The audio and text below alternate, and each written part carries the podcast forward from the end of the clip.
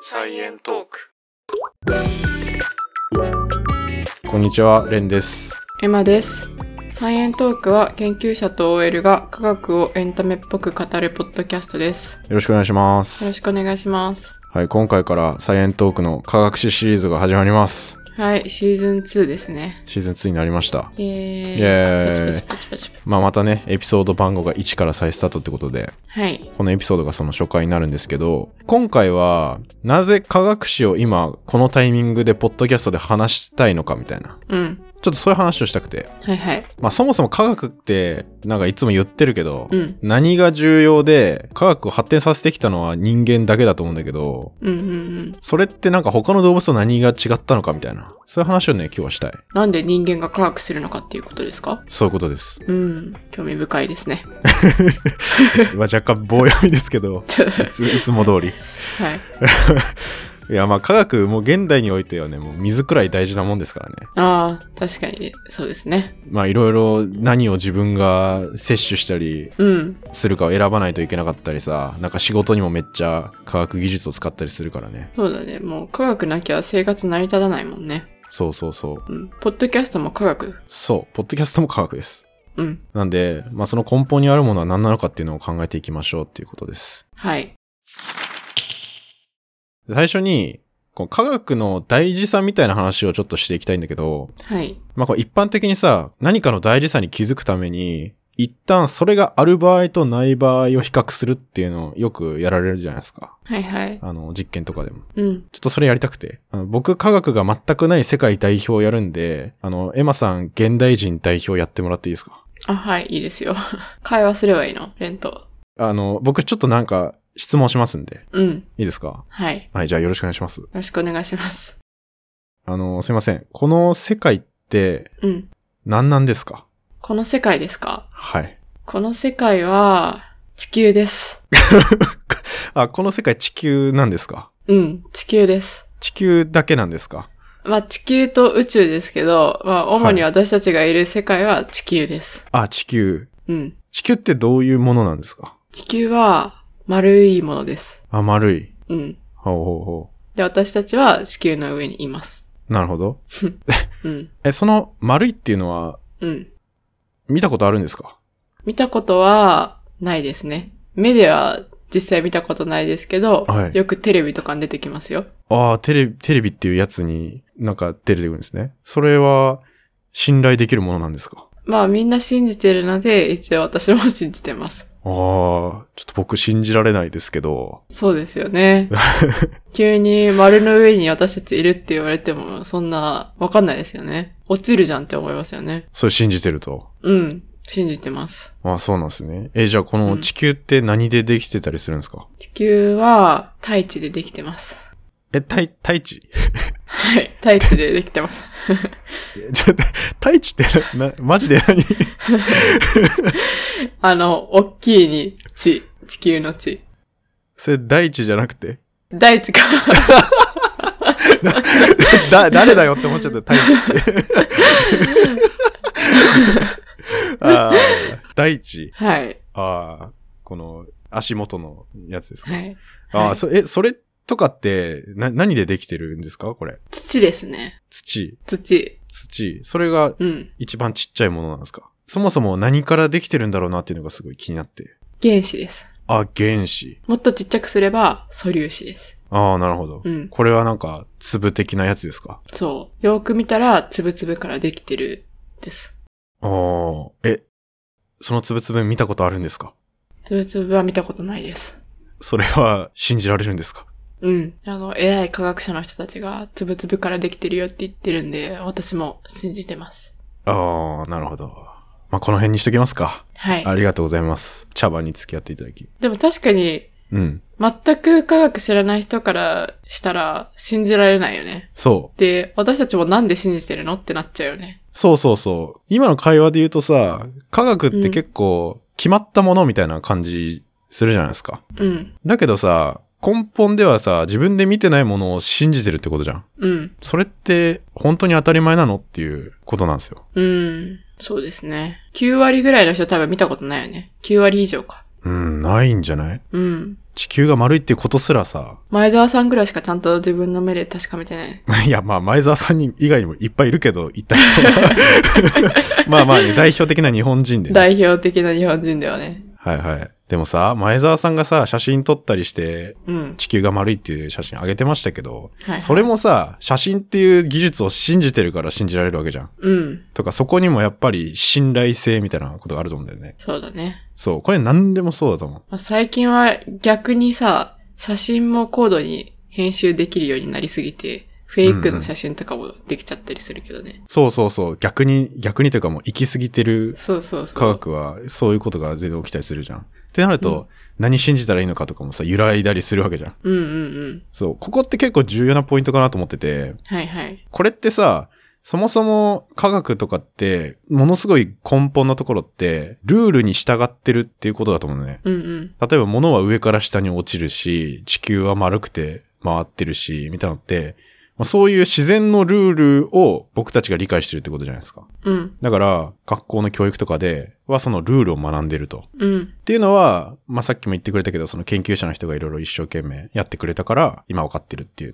のは、このルールを今まで昔の人が一生懸命調べて調べてってやってきて、まあ、こういうルールで自然界は動いてるよねっていう結果が、まあ、今の科学教育じゃないですか。そうですね。だけど、このルールっていう考え方って、2種類あるんじゃないかなと思って。うん。 1個がさっき言った地球は回ってるみたいなルール。物理的なルールってことそう、物理的なルール。うん。まあ決まってるやつね。そう、もうこう振る舞いますよっていうルール。うんうんまあ、法則とかに近いかな。うん。うん。でさ、人間にもルールってあるじゃん。はいはいはい。例えば、物を盗むのは犯罪ですよとか。うんうんうん。お金を使って物を交換しましょうとかね。そうそう。まあ、それも一応ルールっていうことじゃん。うん。だけど、これはさっきの物理のルールとは違って、こう振る舞いますよっていうよりかは、こう振る舞うべきだっていうルールじゃん。そうだね。こういう規則みたいなものでは概念としては結構同じかなっていう。ああ、二つともルールではあるよねっていうこと。そうそうそう。うん。で、これは結構重要なポイントで、人間以外の自然のルールと人間のルールって、僕たちは全然違うって今理解できるんだけど、昔の人にとっては、同じ一個のルールだったの。でも、物が落ちるっていうのと、うん。人を殺しちゃいけないっていうのは、昔の人であっても、別のルールな感じはするけどな。だけど、うん。昔の人の考え方は、全然俺らと違くて、例えば、うん。地球が回るのも、地球が振る舞うべきだっていうルールがあるから回ってる。とか、あ自然も人も一緒にこう振る舞うべきだっていうルールに従って動いてる。だからつまり、よくこれは神がいるって思われてるからっていうのが結構根本にあるんだけど、ーうんうん、そうだね。神様がいるってなったら、まそうそうあ、。そういうルールがあるって信頼できる気がするね。そう。太陽がちゃんと昇ってくるのは、太陽がちゃんと昇ってこないと、神の考えとかに背くからだみたいな。うんふん。だから太陽はちゃんとルールを守って昇ってきます。みたいな。なるほどね。じゃあ、自然界のルールもそういう風に考えたら、背こうと思えば背けるっていうことか。 太陽が昇ってこないっていう風に決断したらルール破ることになるけど、うん。でも、それも可能っていう風に考えてたのか。そうそう。もうね、何でもかんでも神が宿っていて、うん。その神たちがこの世界を作って動かしてるっていう考え方。うーん。面白いな。うん。でも、これって、まあ確かに何の知識もなかったら、それで結構納得しちゃうかもなって、なんか俺思って。うーん。だって説明できないじゃん。そうね。説明はできないね。そっか。え、昔の人だったらさ、もうみんなじゃあ神が全てを動かしてるっていう風に思っちゃうのかな。何にも前提知識なかったら。そうそうそうそう。だから、だから俺らが地球を回ってるって、他の人が言ったのを信じてるっていうのと、それが神がやってるっていう信じてるが一緒のラインというか、うんうんうん、うんうんうん。みたいな感じなるほどね。そうそうそう。まあどっちも信じるってことじゃん。だから、そうだね。まあ確かにそこには区別がなかったんだろうなっていう。で、人間の歴史ってね、ほぼほぼこの考え方で来てるからね、最近まで。うんうん。だから、まさかそんな、例えば方程式とか、科学の反応式とかさ、うん。物理の運動方程式みたいなやつで、めっちゃ綺麗に説明できるなんて昔の人想像もしてないよね。方程式とかは別だと思ってたのルールとかと関係ないと思ってたのまあ、方程式できる前はそもそもさ、そんな数学っていう概念を作るところから始まるんだけど、うん。そういうさ、例えば数学ができた当初も、それによってまさか星の動きとかを予測できるなんて全く思ってない。うん、そうだね。だってそれは数は数としてあるけど、自然の動きは神が動かしてるみたいな。別物みたいな。じゃあ数の概念は別に、その、神に動かされてるみたいなことは思われてなかったのか。うんうん。まあ数は人間が作ってるもんだからね。うんうんそう。まあ、このシリーズで数学の誕生とかもやりますけど、うん。うん。まあそういう今の常識って結構最近できたんだよみたいなのをちょっと言いたくて。はいはい。で、それって、もう何十、何百年何千年にわたっていろんな科学者とか、まあ研究者がこうなんじゃないかっていうバトンを渡して渡して、うん。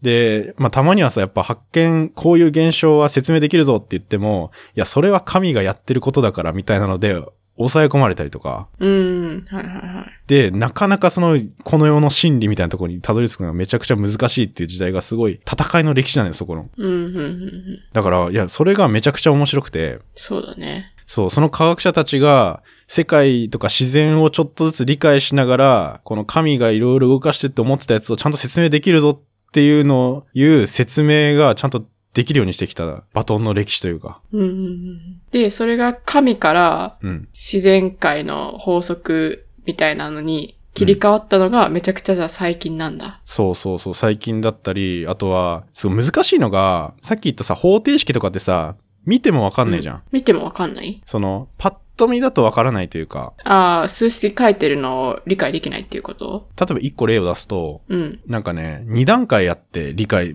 自然を理解するの。うんんと、ボールを投げるとするじゃん。うん。で、すごい昔はボールが投げて、ポーンって飛んでって下に落ちるみたいなのも、なんか神の力があるからそういう動きをするみたいな。うんうんうん。だけど、その次に、まあ古代の人たちが、今度は、まあボールを投げたら、まあそのボールの後ろから空気を押してるみたいな働きがあって、ボールが前に飛んでいくよねみたいな、結構それっぽい説明をするのね。うんうんうん。それっぽいな。本当は違うんだけど。うん。っていうのがまず出てきて、その後にやっとボールに働く力っていう概念が生まれたりとか、うんうんうん。それって目に見えないからさ、ちょっと理解しにくいじゃん。うんうんみたいな2段階ある。だから見たまんまの科学と、さらに深掘りして、見えないものまで計算するって科学。うん。さっきの方程式はあ方程式は最終的にその、投げた時の運動方程式で計算したら、だいたいこれぐらい飛ぶよねとか、力の計算ができるわけじゃん、今は。ああ、はいはいはい。みたいのが、まあ、今到達してるところじゃん。うんうんまあ本当はもっとそこから理論物理になって原子じゃなくて素粒子まであるよね、量子ってあるよねとかまで行くんだけど、最終的にはね。うん。うん。まあだけど、ざっくり分けるとそういう感じで、これを昔の人をちょっと指定しながら事実に近づいていくみたいな結構壮大なドキュメンタリーなんじゃないかなっていう。これがね、最初に科学史やりたいなと思った一個の理由かなっていう。確かに。説明によってうん明らかにするっていう工程もあるし、うんうん。その、もともと神を信じてた人をどうやって説得するのかみたいな、そういうなんか人間ドラマ的なそう。ところもあるから面白いね。ほんとね、平気でね、いや、神に背いてるとかでさ、そういうせっかく見つけても処刑されたりするとかめっちゃいるからさ。命がけだったんだな、研究。そう、もう超命がけよ。ドキュメンタリー映画みたいなもんですよ。うん。みたいな面白さ、このエンターテイメント的な面白さを、まあ伝えれたらいいかなっていう。まあ問題はちょっとうまく伝えれるかっていうところなんですけど。 それは頑張ってください。まあそれは頑張るしかない。これね、あの、まあ、ポッドキャストでも全然やられてないし、まあ多分大変だからだと思うんだけど、うん、そうだね。まあそこにチャレンジしていきたいなっていうのもありますね。なかなかない視点だよね。意外と盲点というか。古典系はあるし、科学系もあるけど、科学史はなかったっていう。全部やってるのはないね。うん。歴史はすごい人気のジャンルでいっぱいあるけど。うんうんそう。まあやっぱそのテクノロジー的なところも一緒にやったら面白いなっていう感じですね。うん。サイエントーク。で、まあこれがまあとりあえず科学史をやりたいなって思った経緯なんですけど、うん。じゃあもう一個その科学の歴史を追っていこうっていう時に重要な要素があって、あの、まあそもそもなんで人間ってこういう科学を理解しようとしてるかっていう話で、はい。これって他の動物はやってないことじゃないですか。うん。それ人間って他の動物と何が違うと思います言葉を喋る。あー、まあでもこれ言葉使える動物とかはいませんかああ、確かに。カラスとか鳴き声でちょっとコミュニケーション取るとか言うよね。クジラとかも。うん、そまあでもそういう鳴き声みたいな、こう数パターンじゃなくて、複雑な文法を組み立てて、いろんな単語を組み合わせて話すのは人間だけだよねう。。あ、そうだね。そう、今文法って結構重要なワードで、うん。まあ、言葉っていう視点で言うと、一個例を紹介すると、人間に近いのってやっぱ類人猿じゃないですか。チンパンジーとかゴリラとかさ。はいはい。あと、ボノボっていう、うんうん。まあ、チンパンジーっぽいやつも人間にめちゃくちゃ近いって言われてんだけど、これ DNA 的にはもう96%以上一緒。うん。で、結構さ、あの、ちょっと昔の研究でチンパンジーにさ、言葉理解させようみたいなの、なんか見たことないですかああ、あるあるある。あるよね。でもあれ結局フェイクだったみたいな、聞いたことあるけど。 そう、結構フェイクが多い。 そう。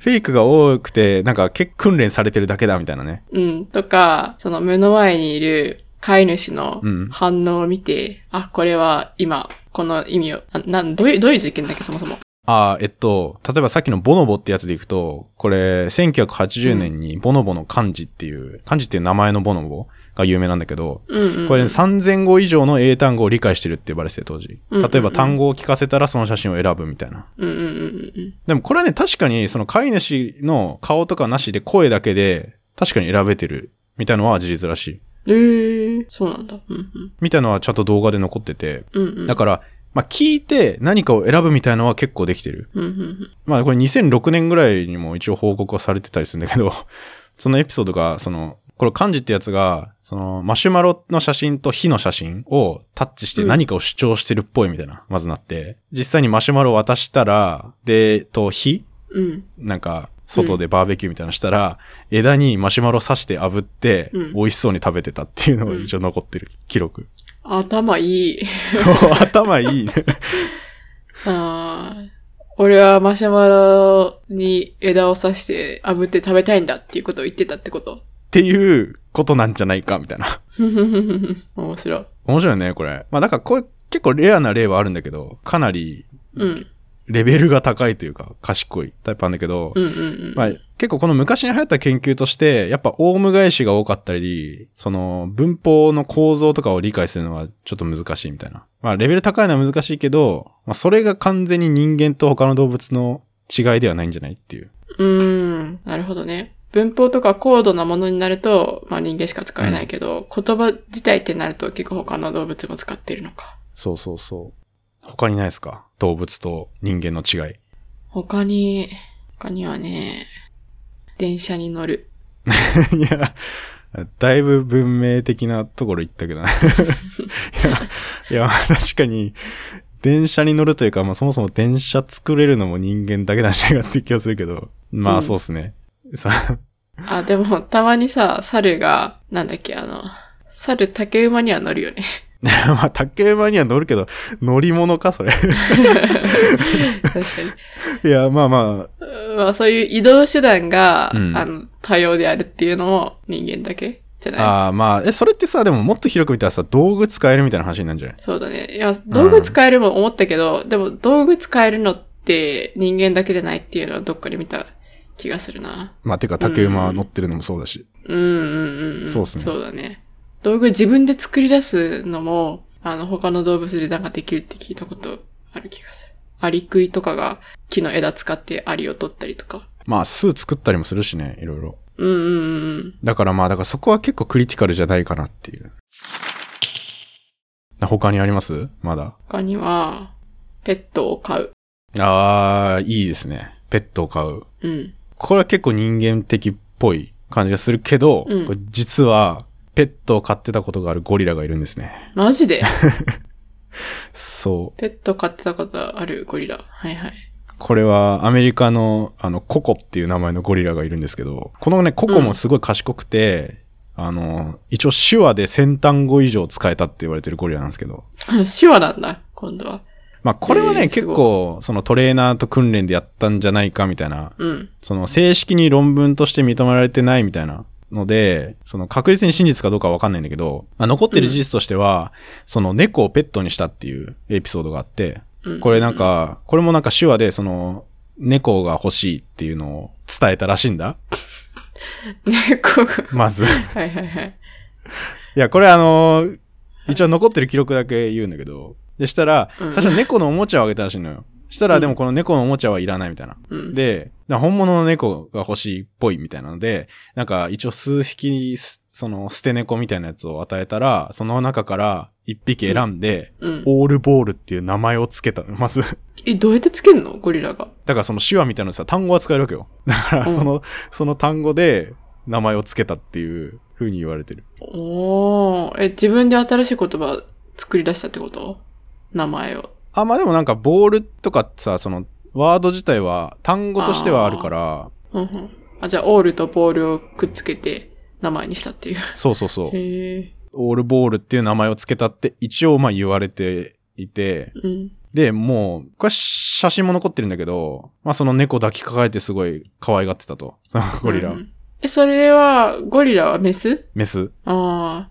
いや、なんかさ、時々さ、あの、犬の母親が子猫を自分の子供だと思って、うん。あの、育てるとかさ、逆もあったりするじゃん。うんうん。そういう感じじゃないのかな。でもさ、ゴリラと猫だよ。 明らかに違くない え、わかんない。まえ、でもさ、狼に育てられた人間っていうのもいたよね。あ、あ狼に育てられた人間の子がいて、うんうん3歳か4歳ぐらいまで多分育てられてて、で、その後人間に見つかって、で、まあ、どんな風な振る舞いをするのかっていう実験をされ、されたんだけど、ー。うん、でも結局、あの、初めのクリティカルのその3、4年を狼に育てられちゃったら、もう人間には戻れないみたいな感じで、うんうんうん。言葉も喋れないし、獣みたいな振る舞いしかできなくって、結局死んじゃったっていう。まあ確かになんかその、ペットっていうか、まあ、母性みたいのは、もしかしたらね、共通してあるのかもしれないけど、動物で。うん。だから、このココも猫を飼ったってなるかもしれないけど。だし、実際にね、うんこのオールボールっていう猫はね、そのある日、そのココの檻から逃げ出して、車にひかれちゃって、え、もうそこからね、2日間ココはね、ずっと泣いてたらしい。あ、泣くんだ、ゴリラって。で、なんか、その後また別な猫を飼ったりもして、 今度はあの、リップスティックっていう名前とか、スモーキーっていう、なんかね、3匹くらいね、猫をその後も飼ったって言われてる。うーん、そっかそっか。みたいなのあるから、それは、類人猿だけなのかな、じゃあ。ペット飼うのは。いやー、ちょっと他の動物もしかしたらあるかもしんないけど、でもなんかこのペットを飼うっていう振る舞いをしてるっていうのは、まあ結構特殊ではあるよね。だけど人間独自のものではなさそうっていうのはちょっとわかるじゃん。この一応そのペットっぽい感じで扱うっていうのはゴリラにはあるっていうので、それだと人間と動物は区別できないんじゃないかっていう。なるほどね。まあそんな感じなんですけど、まあでも結構こういうのを複合して他の動物と人間って違うよねみたいな説明ももちろんできるうんうんと思うんだけど、これ正解ないと思うよね、はっきりとした。だけど、うん。うん。一個大事な要素があるなと思ってて、それは、その人間がうん。疑問を持って理解しようとするっていう能力。うんうん。これがすごい、その他の動物とは違うポイントで、今はいさはい、いろんな賢い動物の話したじゃん。うん。だけど、こっちから疑問を与えて答えさせるのはできるけど、向こうから人間側に疑問を投げかけることってなくないそうだね。なんか、ペットで何か芸を覚えさせようとしても、うん。餌が与えられるから、あ、これやろうとか、まあ何かその別の動機があって、だからやるかみたいなそうそうそう。ところはあるけど、自分から疑問を持って何か解決しようってはしてないよね、確かに。言ったら、その課題解決能力みたいなのはあるんだよね、他の動物も。その、うんうんうん。なんか届かないところにある餌を取ろうとして、例えばなんか箱を置いてその上に登るとか、うんそういうのはできる。けど、その疑問を持つっていうところにすごい違いがあって、うんうん。まあ確かになっていうね、まあペットに質問されることないからね、基本的に。いまあ猫欲しいけど、みたいな、 そういうことはされてる。や、それもなんかわからんけど、それ、それは疑問なのか。まあ、いや、願望なんじゃん。願望か。で、まあ、これもなんかいろいろ人間とよくチンパンジーを比較した実験みたいなのがやられてたりするんだけど、うん。例えば3歳くらいの人間の子供とチンパンジーの違いを調べてる例が結構あって、なんかブロックを積み重ねたら、ご褒美がもらえるってまず、子ど人間にもチンパンジーにも教えて、したらさ、ご褒美欲しいからブロック積み上げるようになるじゃん。うん。で、そこからそのブロックを、その頑張って積み上げられないように、なんか重りみたいのつけて、絶対できないようにしてみると。うん。したらどうなったかっていうと、チンパンジーはもう必死にそれを何回も積み上げようとして試して、だけどできないからもう最後諦めて何もしなくなっちゃったっていう。はいはい。だけど人間の子供は何回か失敗した後に、そのブロック自体をよーく観察してなんでだろうって結構考えてる感じになると。うーん。これ結構面白いなと思って、え、人間の子供って何歳って言ったっけ3歳くらい。 ?3 歳くらい。うん。そう。だからこの原因を調べようとするっていうのをチンパンジーはなかなかやらないと。うーん。なるほどね。そう。だからこのなんでだろうって思う力じゃん、これ。うんうんうんうん。だし、まあ子供ってさ、特にさ、なんでなんでってよく親にすごい言うじゃん。言うね。なんかちゃんと喋れるようになる前にさ、これ何みたいな。ちょ喋ってるじゃん。 えあ、これ間違う。あ、まあまあそれ喋ってまあそうなんだけど、なんかその疑問をとにかく発すると子供って。 まあ、じゃあうん、そうだね。で、面白いのがさ、この言葉の中でやっぱ疑問って結構重要だって人間はなんか刻み込まれてるんじゃないか説があって、あー、確かに。別に子供ってさ、うん。疑問を持ってって言われて疑問を投げかけてるんじゃなくて、もう勝手に出てくるもんね。疑問が。そうそうそう。すごいね。しかも、これ何みたいな。語尾上がるじゃん。うんうん。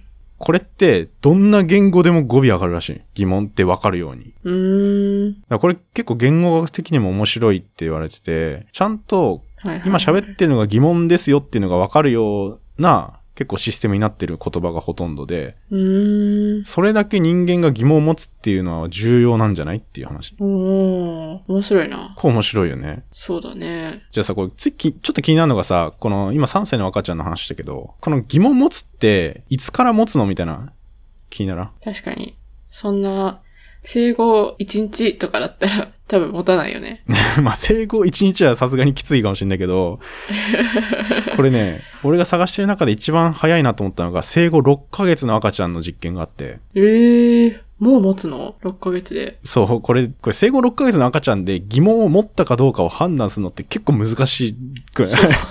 そうそうそうそうそうそう。どんな実験したん あ、この実験はね、これ、イリノイ大学幼児認知研究所ってとこやってる実験なんですけど、うんうんと、ちっちゃいあの、坂斜面みたいなの用意して、うんその、筒をコロコロ転がすっていう実験なんだけど、うん。坂道を転が、筒が転がった先に、なんか車のおもちゃみたいなやつがあって、それにぶつかったら車がシャーって走るみたいなうんうん、うん。のがあるとするじゃん。これを赤ちゃんに見せるっていう実験なんだけど、この生後6ヶ月でも赤ちゃんって基本的になんか疑問したりびっくりすると、それをじっと見るっていう、まあ性質があるんだけど、まあこれはなんかなんとなくわかるじゃん。そうだね。驚いたらそれをじっと見るっていう。うんうんうん。これを観察するんだけど、この筒を転がすっていうやつを、でっかい筒とちっちゃい筒をぶつけるっていう、この筒のサイズが大きくてもちっちゃくても、おもちゃがめっちゃ遠くまで走るように細工をしていくんだって。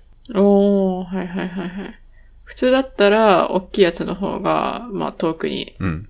行くはずだけど、それを、まあ両方とも遠くに行くようにしているっていうことか。そうそうそうそう。だから、俺らが見ても、ちっちゃい筒がポンってぶつかっただけなのに、異常に車走るなっていうので、うんうんまあ、俺らは、あれってなるじゃん。うん。うんうん。で、これを、生後6ヶ月の赤ちゃんを、大きい筒グループとちっちゃい筒グループに分けて実験してみると。したらう、んうんうんうん。これ面白くて、大きい筒のグループは特に反応しないんだけど、ちっちゃい筒のグループはめちゃくちゃ自動車走るのにびっくりして、すごいその車を凝視したっていう。っああ、なるほどね。てことは、これ赤ちゃんがさ、物理的にこれがおかどうなるとか理解してるわけないじゃん。うんうんうん。だけど、なんとなく環境に対して直感的にそういうのを感じる能力を持ってんじゃないかっていうのがこの実験から言える。なるほどね。じゃあ、それチンパンジーにも同じことしてみてほしいよね。 凝視するのかしないのか。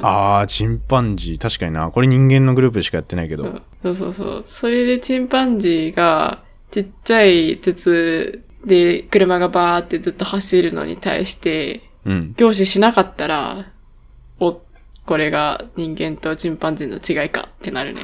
まあ確かにね。でもチンパンジーそれ見せるの難しそうだな。なんか大人に見せても、ちゃんとリアクションするのかなこれ。 わかんないけど。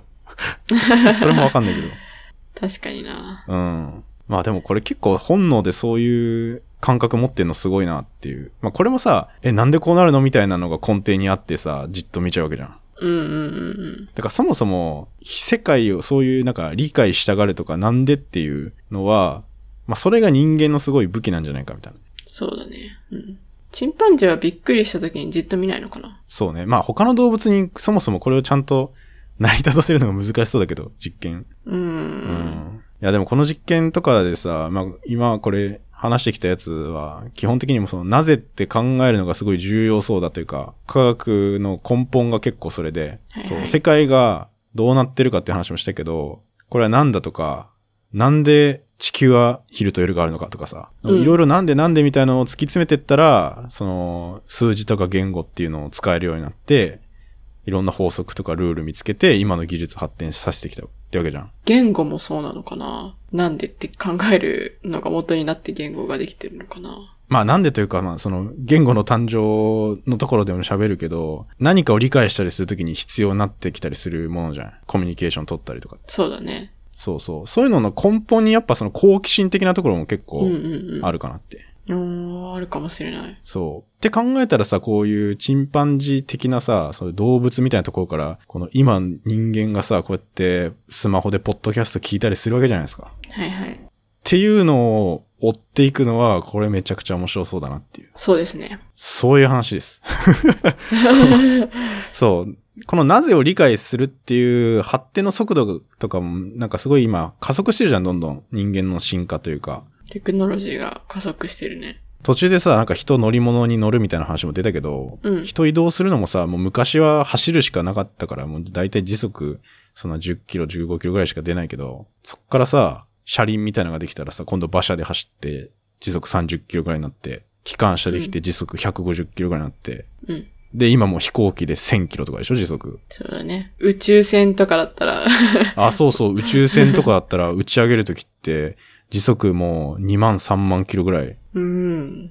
もう移動っていうだけでもこんだけ加速的に発展してきてるみたいなのがあって、そんだけ科学の発展が今もう加速してるっていうね。うん。だからね、この昔からこういう技術の発展みたいなのを一応追ってみると、次どうなるかもしかしたらわかるかもね、みたいな。なんかそういうのも話せたらいいかなっていう。じゃあ、科学史の発展を見ることで、今後未来がどうなるかっていうのもちょっと予測してみる感じですか。そう。まあ今まで僕らもさ、妄想で結構未来予測的なのやってるじゃないですか、よく。うんうんうんうん。でそういうのも結構大事かな、みたいなね。そうだね。まあ、私らがしてたのは妄想だけど、うん。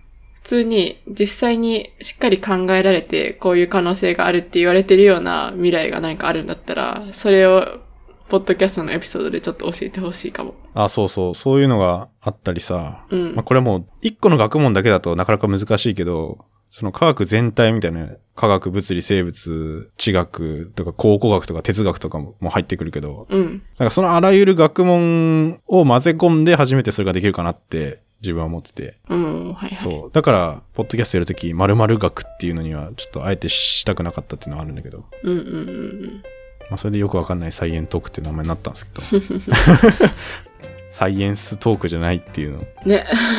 これあんま聞かれないからさい意外と聞かれないよねサイエンストークじゃないんですねみたいなおー、聞かれないね。まあ、語呂いいからじゃん。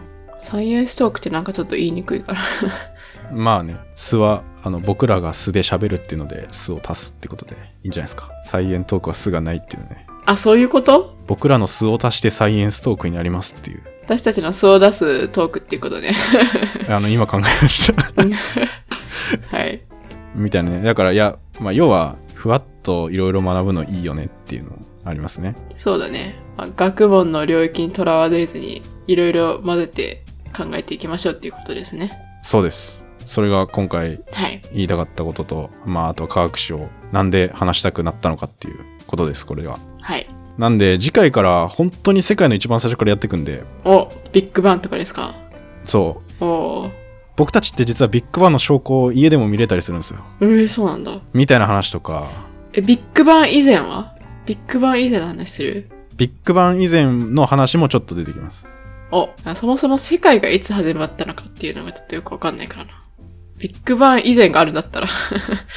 あまあビッグバン以前はねあるもうねちょっと分かってることあって、ええまあそういうのもちょっと次回やりつつ、はいはい。まあ、あとはさ地球どうやってできたのとかさうん。生物はそもそもどうやって生まれたのかみたいなのも、まあいろんな説あるけど、なるべく最新の研究とか取り入れつつ、最初はだからものすごい、ここね、じっくりやりすぎると、めちゃくちゃ長くなるから、面白いところをピックアップして、うん。生物生まれて絶滅何回も繰り返しながら哺乳類ってやつが生き残ってもう僕らの祖先ネズミみたいなやつですからね、だからそのネズミがどうやって今の人間になるかとかうーん。その辺の始まりの物語をとりあえず何エピソードかギュッとまとめて話そうかなと思っておりますはい。楽しみです。じゃあまあ今回はこんなとこですかねはい。よということでじゃあ今後もよろしくお願いしますろしくお願いします。ありがとうございましたありがとうございました。